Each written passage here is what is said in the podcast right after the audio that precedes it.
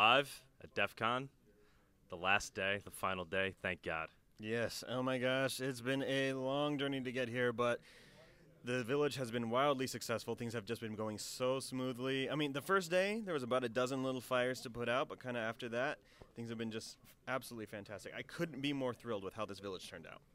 Uh, yeah, now that we have we have you, we have you on camera. I just want to commend you. Amazing job, man.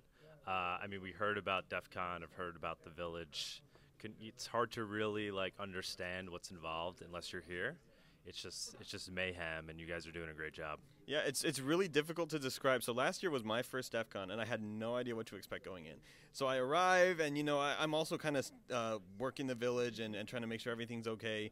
And there's once again tons of little fires to put out and stuff. But then on the other side of it, you know, you, you ask people, okay, so how do you think the village went? Not necessarily the people working the village, but the people who attended the village. And like, it was great. You know, everything's everything was awesome. You guys look, really look like you had everything together. So it's good to know that on that surface level, people can see that everything looks really well put together. Um, but yeah, man, DEF CON's a trip, and if you guys are in the community and you're missing it, I know getting to the U.S. sometimes can be difficult, but by all means, come check us out next year if they have us next year.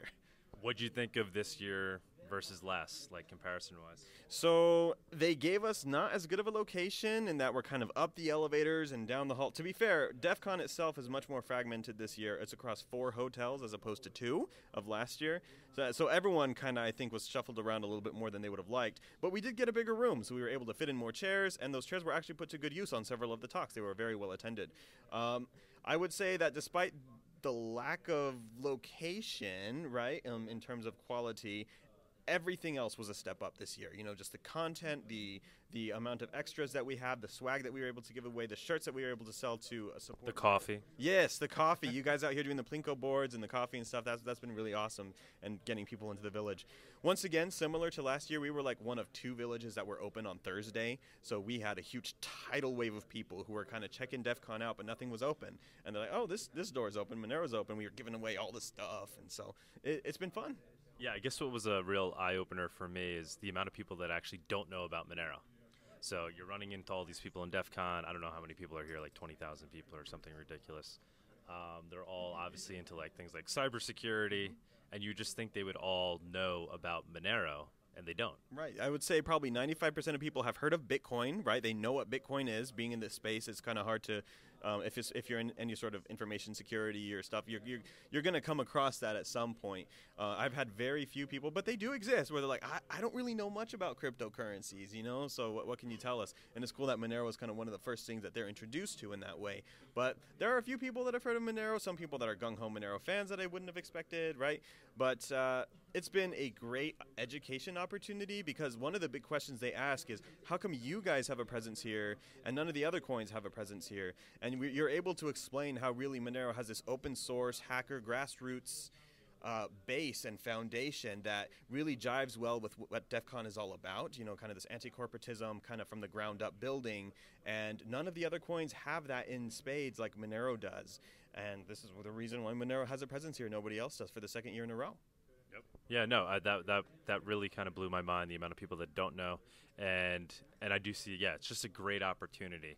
Like you go to a Monero conference, which you know we had in Denver, or any other crypto conference. It's just like you're in a bubble of people that already understand and know the technology.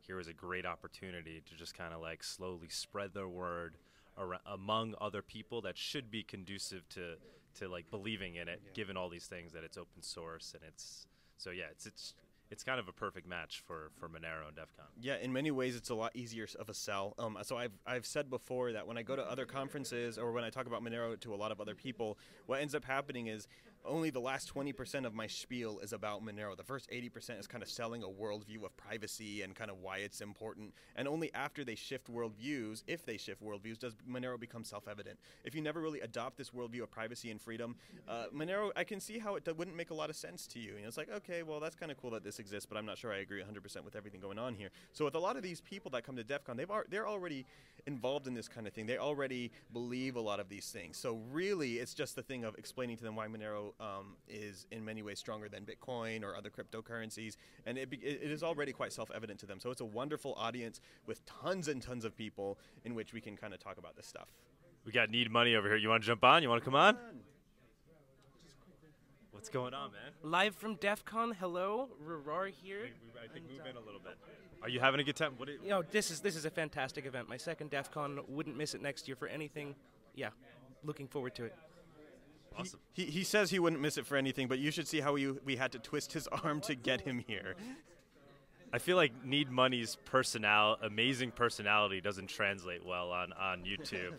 Uh, or, y- or anywhere. If, if for nothing else, come to DEF CON to meet Need Money and just hang out with the dude. Yeah. Um, and I got to say that, you know, but you guys, it's just been great. Uh, that's been also like a, a really awesome aspect, just being able to hang out with the Monero community, everybody trying to, you know, kind of get to know each other a bit a little more. I mean, that's that's been working out nicely as well. Yeah, putting names to faces is always something that's one of my favorite things to do at these kinds of things. And I understand not everybody's all about putting a name to a face, and that's totally okay.